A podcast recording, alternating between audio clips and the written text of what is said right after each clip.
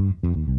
Calling all Swifties and champions of change, Like a Girl Media is rolling out the red carpet for you with our Thrive Like a Girl contest. We're all about celebrating powerful women leaders who inspire us to dream big and push boundaries. And who embodies that spirit more than Taylor Swift herself?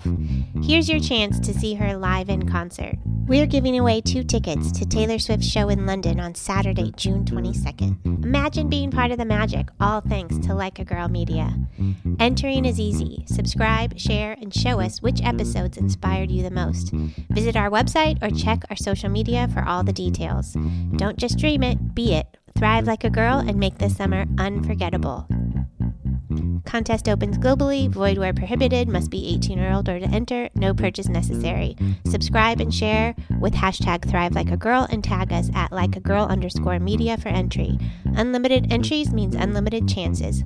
Winner chosen at random after contest closes May 20th, 2024. Will be notified via DM. Make sure your profiles are not private. Check full rules on our site. This is your shot to see Taylor Swift live. Don't miss it. This episode is brought to you by Chirpy Bird Inc. CMS's merit based incentive payment system, or MIPS, is super complex, and if clinicians ignore the program or perform poorly in it, it can result in a hit to their revenue and reputation. Chirpy Bird is proud to say that more than 95% of its clients are exceptional performers in MIPS, meaning they've maximized the score that directly translates into their Medicare reimbursement rate. Chirpybird offers their audit proof services to practices of all sizes through an affordable monthly subscription that includes unlimited access to a regulatory expert who guides them in knowing what data to track, how to create workflows that make capturing that data easier, and ensures that they submit it all to CMS on time and performing at its best. Contact Chirpybird today or learn more at chirpybirdinc.com. That's chirpybirdinc.com.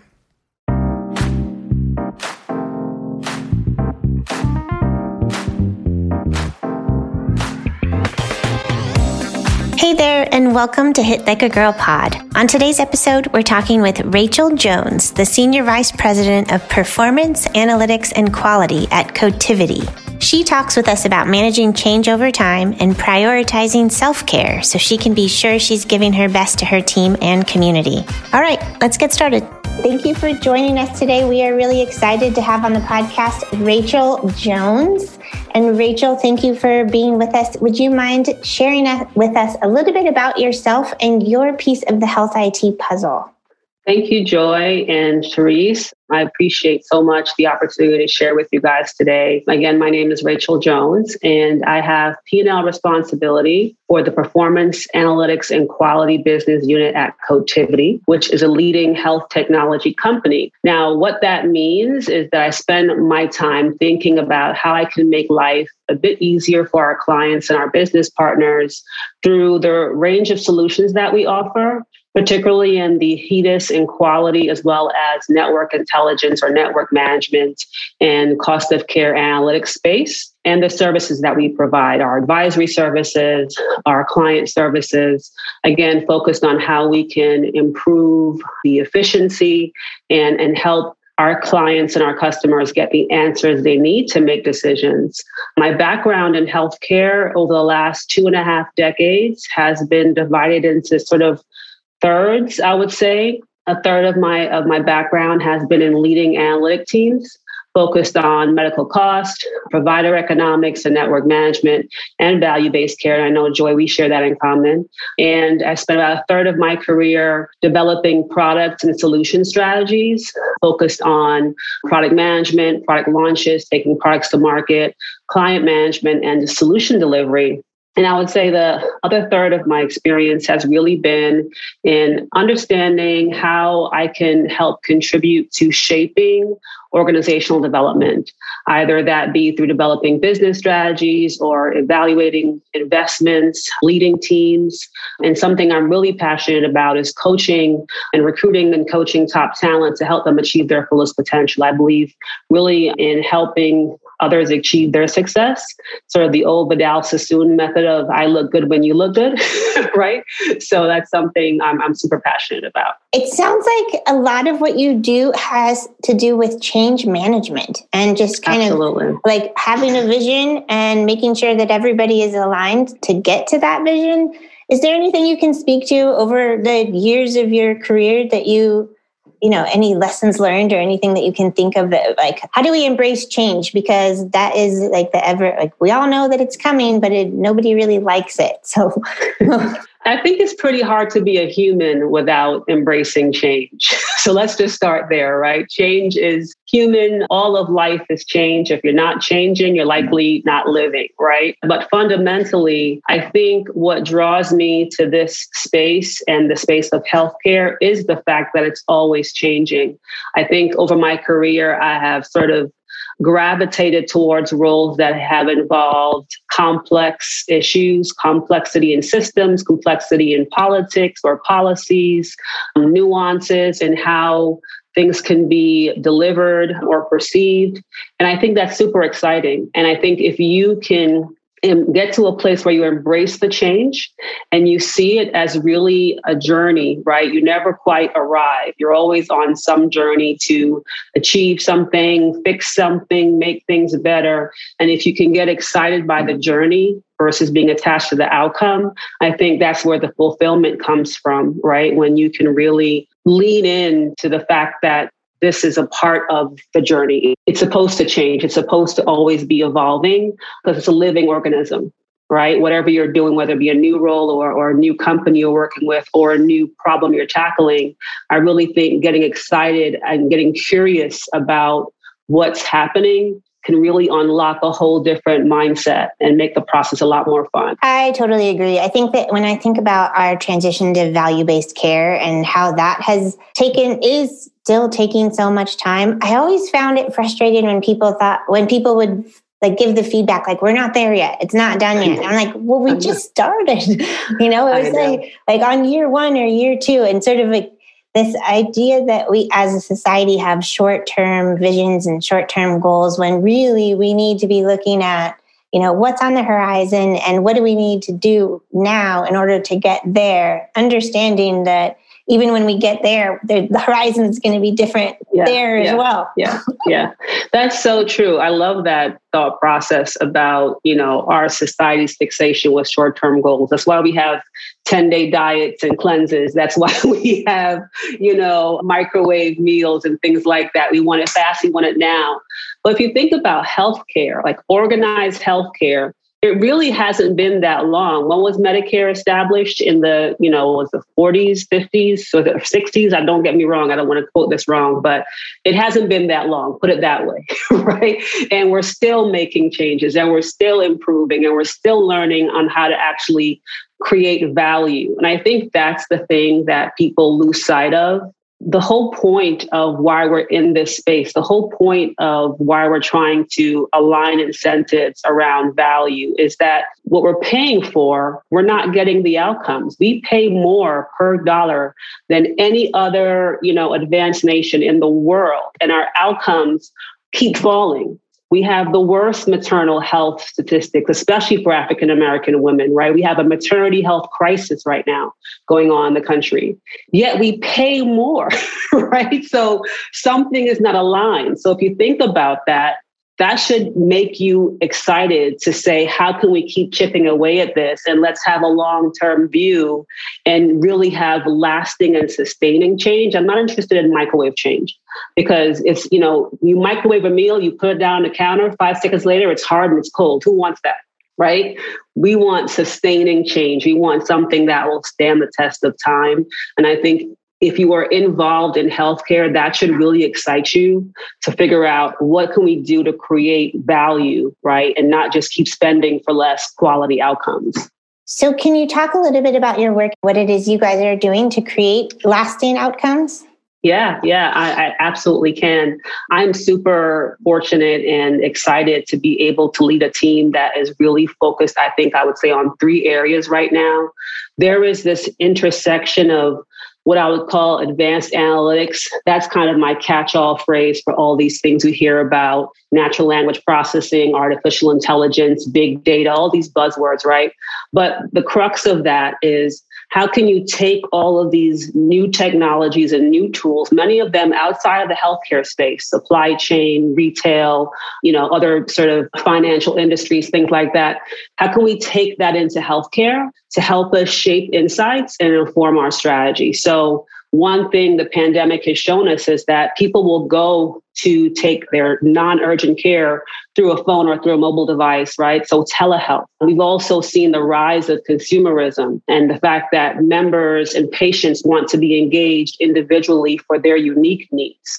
Things like creating, to our point earlier, high value networks and looking at health equity issues like social determinants of care. How does poverty, how does food scarcity, how does having a place to live and having access to healthcare, how do all these things play into the risk and the costs of care, right? So we're really looking at this sort of continuum of data and, and all the different things we can capture outside of the claims data and the traditional sources to enrich and inform our insights. So we're doing that kind of across the board.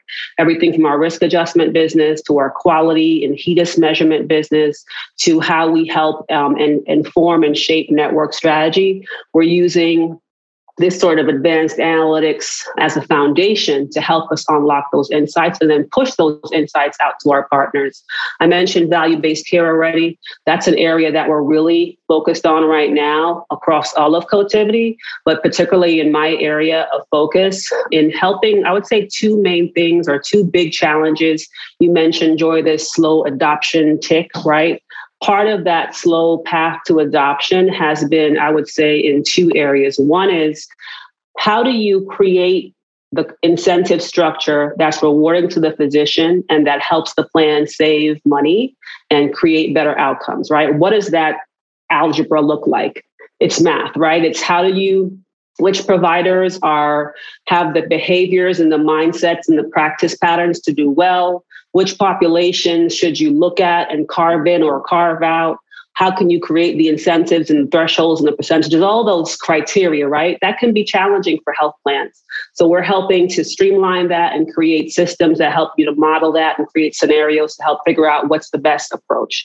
Then on the back end say you have a value-based care contract right how do you know if it's actually achieving your goals how do you know if it's actually moving the needle? And then you have all these stakeholders, whether it be your employer groups or your, your hospital board or your leadership teams, that's asking you, what am I getting for this value, right? What am I getting for this value based payment that I'm giving to these providers?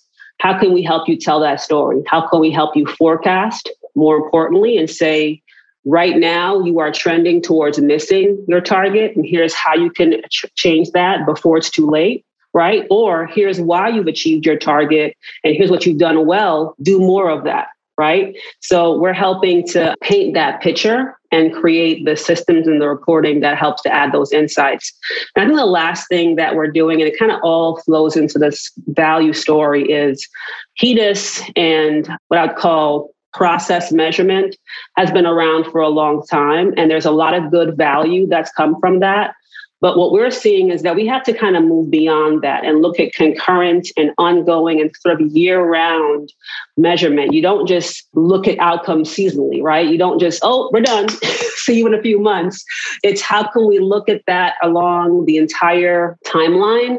How can we get more predictive and help provide insights to here's what I know about Rachel, right? She's a suburban mom. She lives in this area, you know, but she's working and she's probably not going to go go to the doctor for her regular checkup. So let's send her a reminder. Let's push something out to her to make sure we don't miss something because she's now in her 40s and she's going to be on potentially a risk path given her racial makeup or whatever, right? Like, what do we know about these members, their longitudinal history?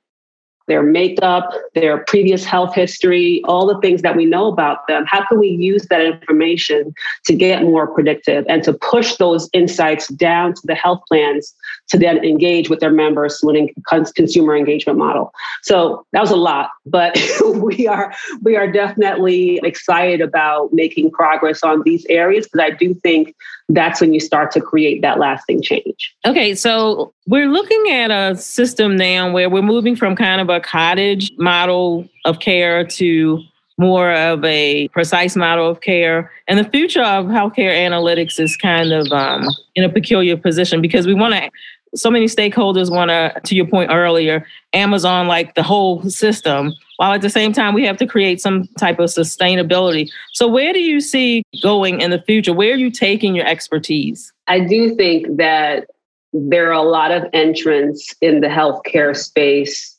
because it hasn't been the most efficient, right? Because it seems like this is the next frontier.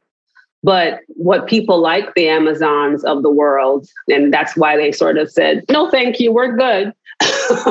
what they learn once they get here is that it's really hard to make change when healthcare delivery is extremely personal, but the systems and the processes and all the back end behind the curtain stuff is very complex and also very regulated, right? It's a heavily regulated space.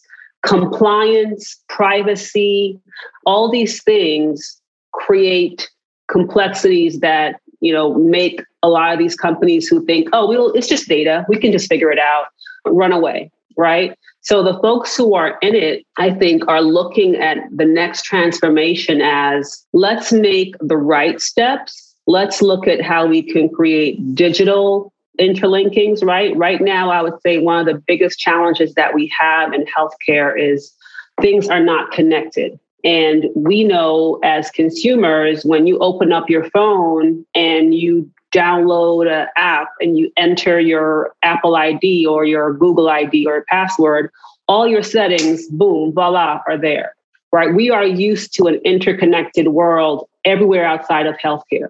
So why is it when I go to the doctor, I have to fill the same form out every time? They know who I am.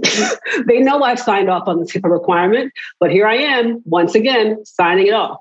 And when I go to my PCP and then I go to my podiatrist and I go back to my OB, I have to continue to duplicate that process over and over again. And those systems don't talk to each other. Even when they're on the same portal system, the portals don't talk to each other. So, what that means is that we have so much inefficiency and so much waste and so much redundancy in the way we approach our work.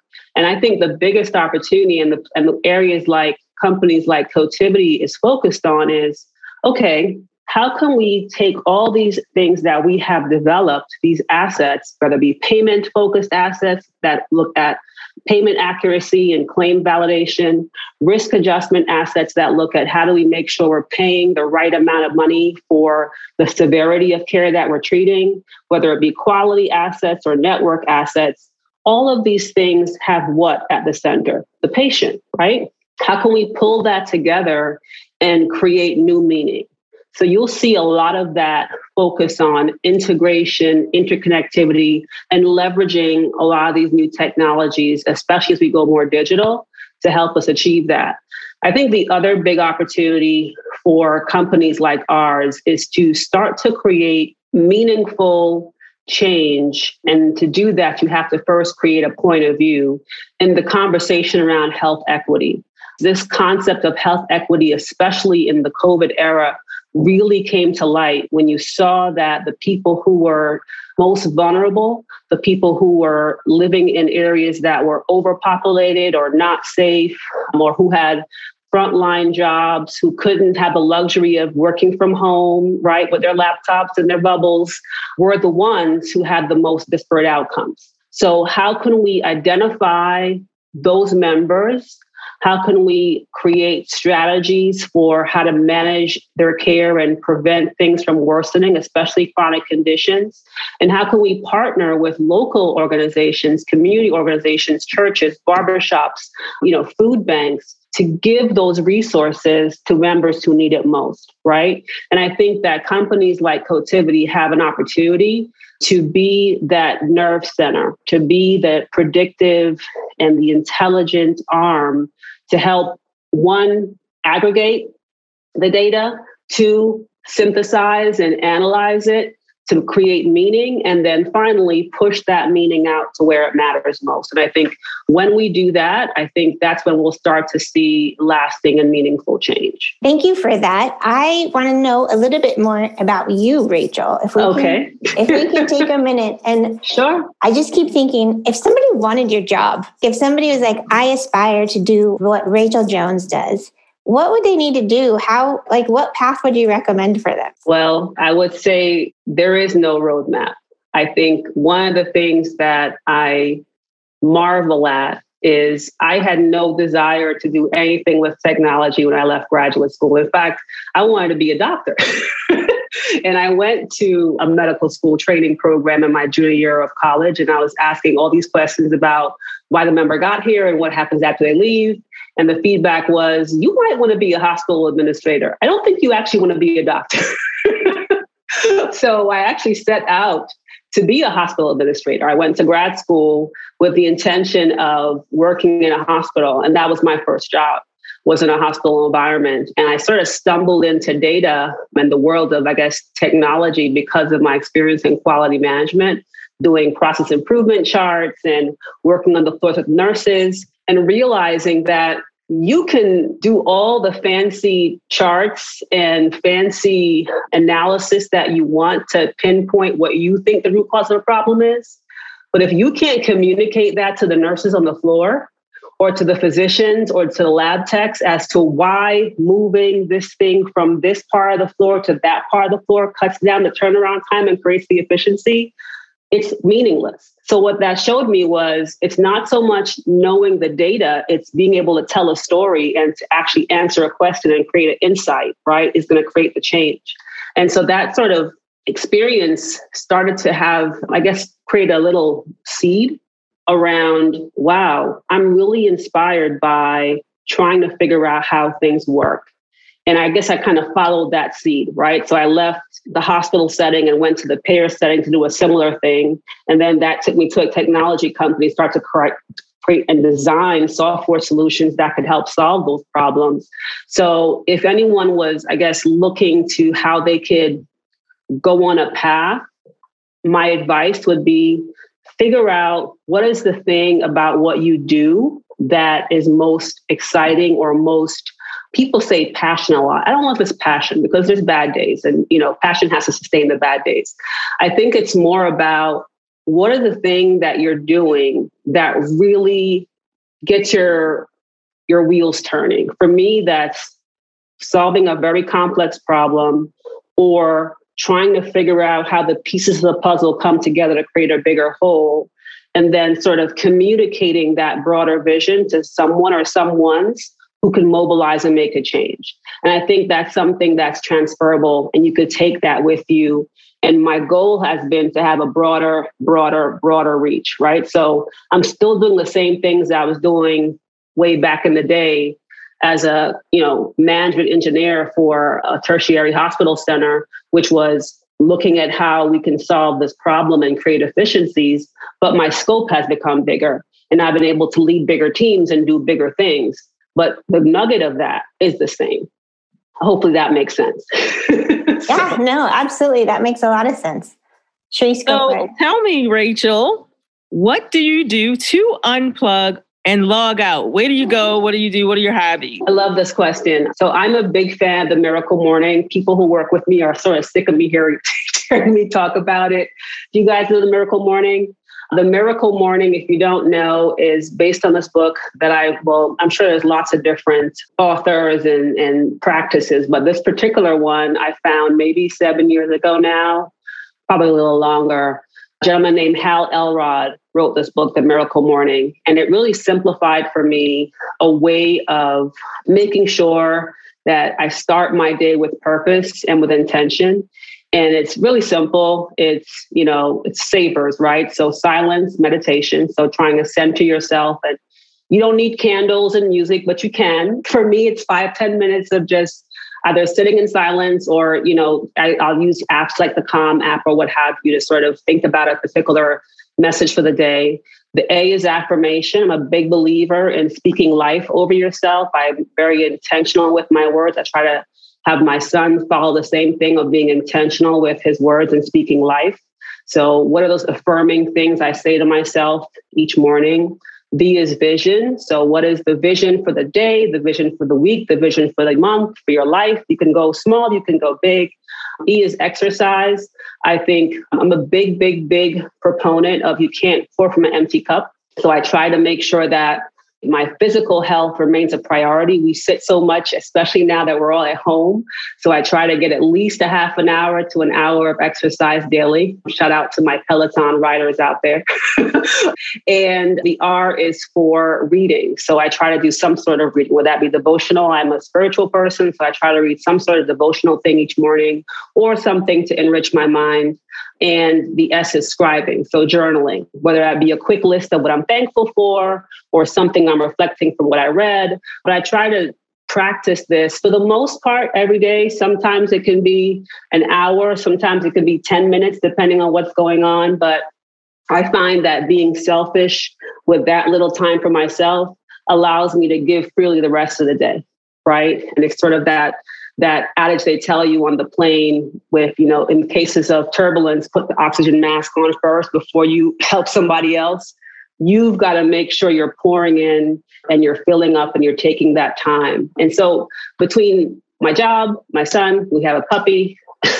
I don't have a lot of free time, I would say, but I would say that that time, everybody knows like I'm, not answering the phones unless you are on fire. Don't bother me in that miracle morning space. So that's something that I, I'm pretty selfish with in terms of you know what I do for me. I wouldn't call that selfish at all. In fact, I think that it has become really clear that we carry our energy around and it transfers. And so if you can Absolutely. manage your own energy and make sure that you're bringing your best out, then it allows you to bring out the best in others. And it's not just a saying, it, it really is true. So I don't, mm-hmm. I don't find that selfish at all. I think that that's actually really a giving and thoughtful thing that you can do for others. Absolutely. Well, Rachel, we are running into the end of our time together. I wanted to thank you so much for being with us today. If somebody wanted to follow you, follow your company, where would they find you? How would they connect? Sure. So we do have our website, cotiviti.com. I'm, I'm assuming you guys will maybe put it in the links or so like that. We are on LinkedIn. I'm on LinkedIn under Rachel Jones, I think, or Rachel McCalla Jones. I might have my maiden name in there still. I'm actually not sure. But I am on LinkedIn and our company is also on LinkedIn as well. So feel free to follow us. And we always have lots of different events, webinars, uh, blog posts, etc. So lots of ways to interact. Wonderful, wonderful. We'll make sure to include all of that in the show notes for this podcast. So awesome. Yeah. Thank you again. It's been very nice to meet you. Same, same. Thank you, ladies. nice right. to meet you. Have fun in your road trip. Wish I could Thank come. Thanks for listening. You can learn more about us or this guest by going to our website or visiting us on any of the socials with the handle Hit Like a Girl Pod. Thanks again. See you soon.